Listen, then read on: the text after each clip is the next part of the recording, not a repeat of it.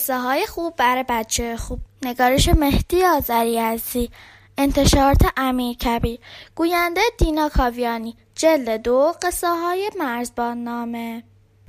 صفحه پنجاه و سه مرغ آتشخار روزی بود و روزگاری بود.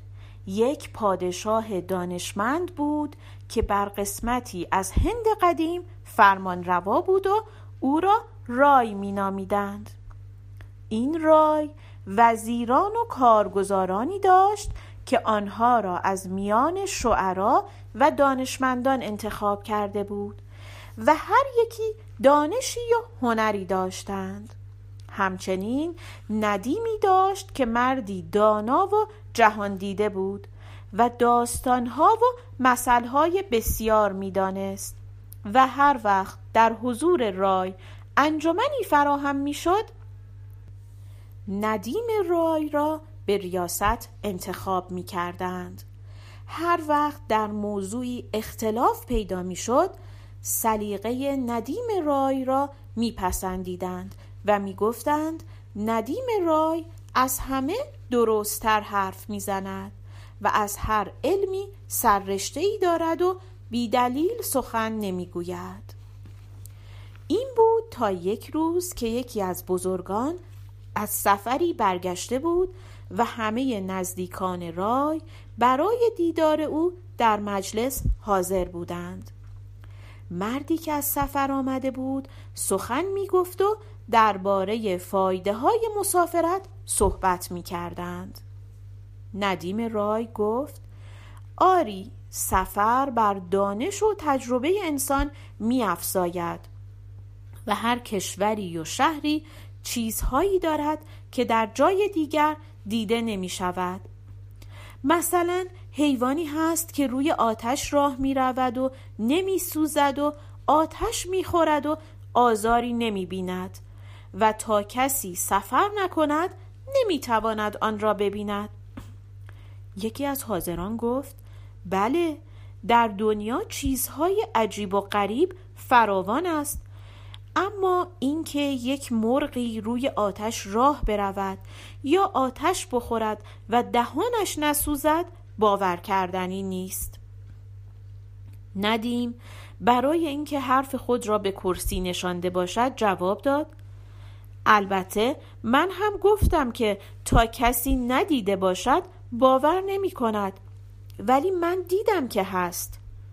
یکی دیگر از حاضران گفت نام چنین مرغی را در کتاب ها نوشتند. می‌گویند نامش سمندر است. اما به عقیده من سمندر نام یک حیوان خیالی و افسانه است.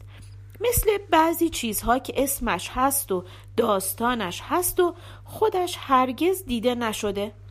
مثل سیمرغ مثل کوه قاف مثل قول و دیو و این چیزها. دیگری گفت صحیح است. من هم فکر می کنم آقای ندیم هم می‌خواست بگوید شنیدم و گفت دیدم.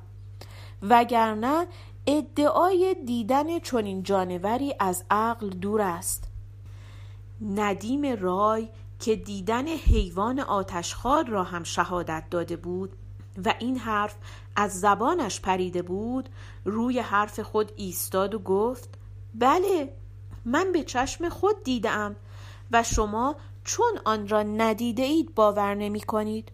ولی من دروغ نمی گویم و علم هم وجود آن را رد نمی کند. حاضران باز انکار کردند و گفتند حالا که ندیم رای می‌گوید دیده است ممکن است به احترام او قبول کنیم. اما باور کردنی نیست و چنین چیزی صحیح نیست. هر قدر ندیم دلیل و برهان آورد و خواست حرف خود را ثابت کند پذیرفته نشد و کم کم کار به خنده و تنه کشید و گفتند مثلی معروف هست که جهان دیده بسیار گوید دروغ. ندیم تا حالا دروغ نگفته بود اما حالا معلوم می شود که این مثل را درست گفتند و با این حرفها ندیم را در نظر رای شرمنده و خجل کردند. آن روز ندیم با دلی شکسته و خاطری افسرده و غمگین از مجلس رای بیرون آمد و با خود فکر کرد. حالا که اینطور شد تا حرف خود را ثابت نکنم دست بردار نیستم.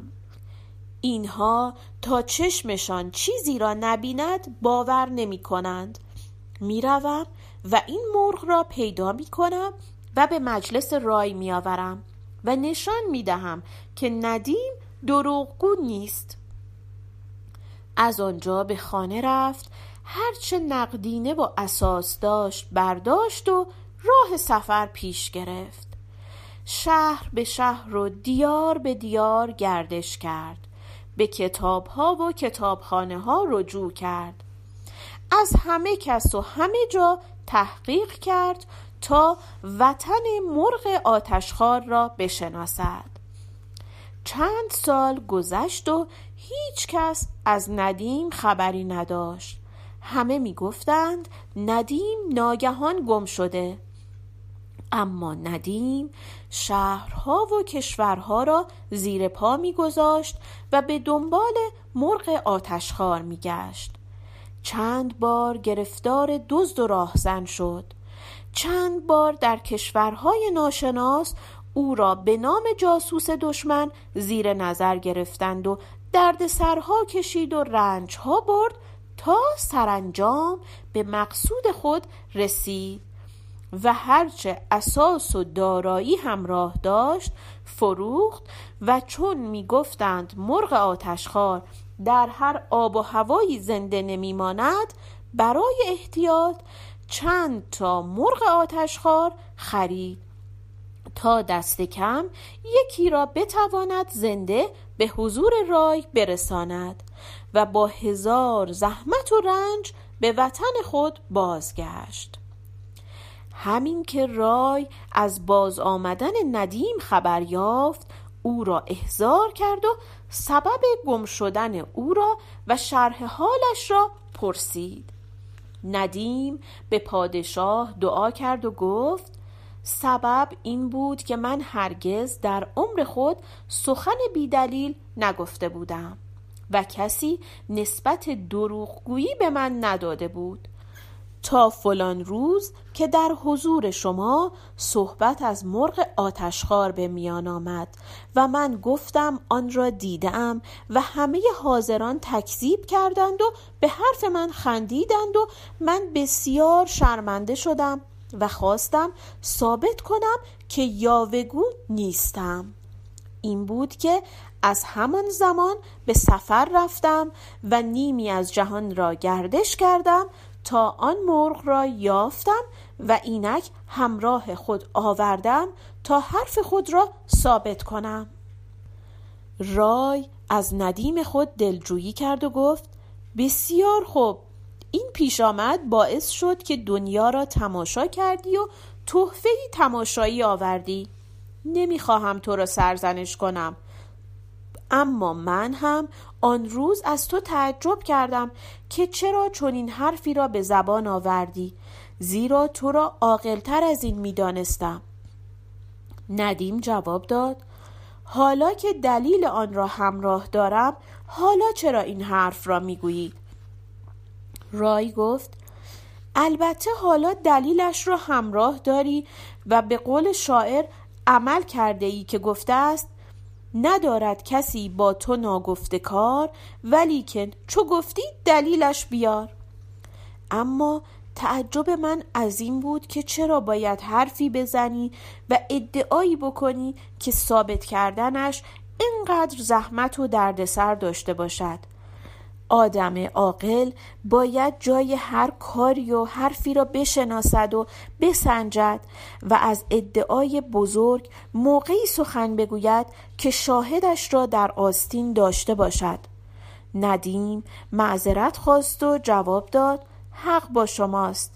همه چیز را باید دانست و فهمید اما همه چیز را همه جا و همه وقت نباید گفت.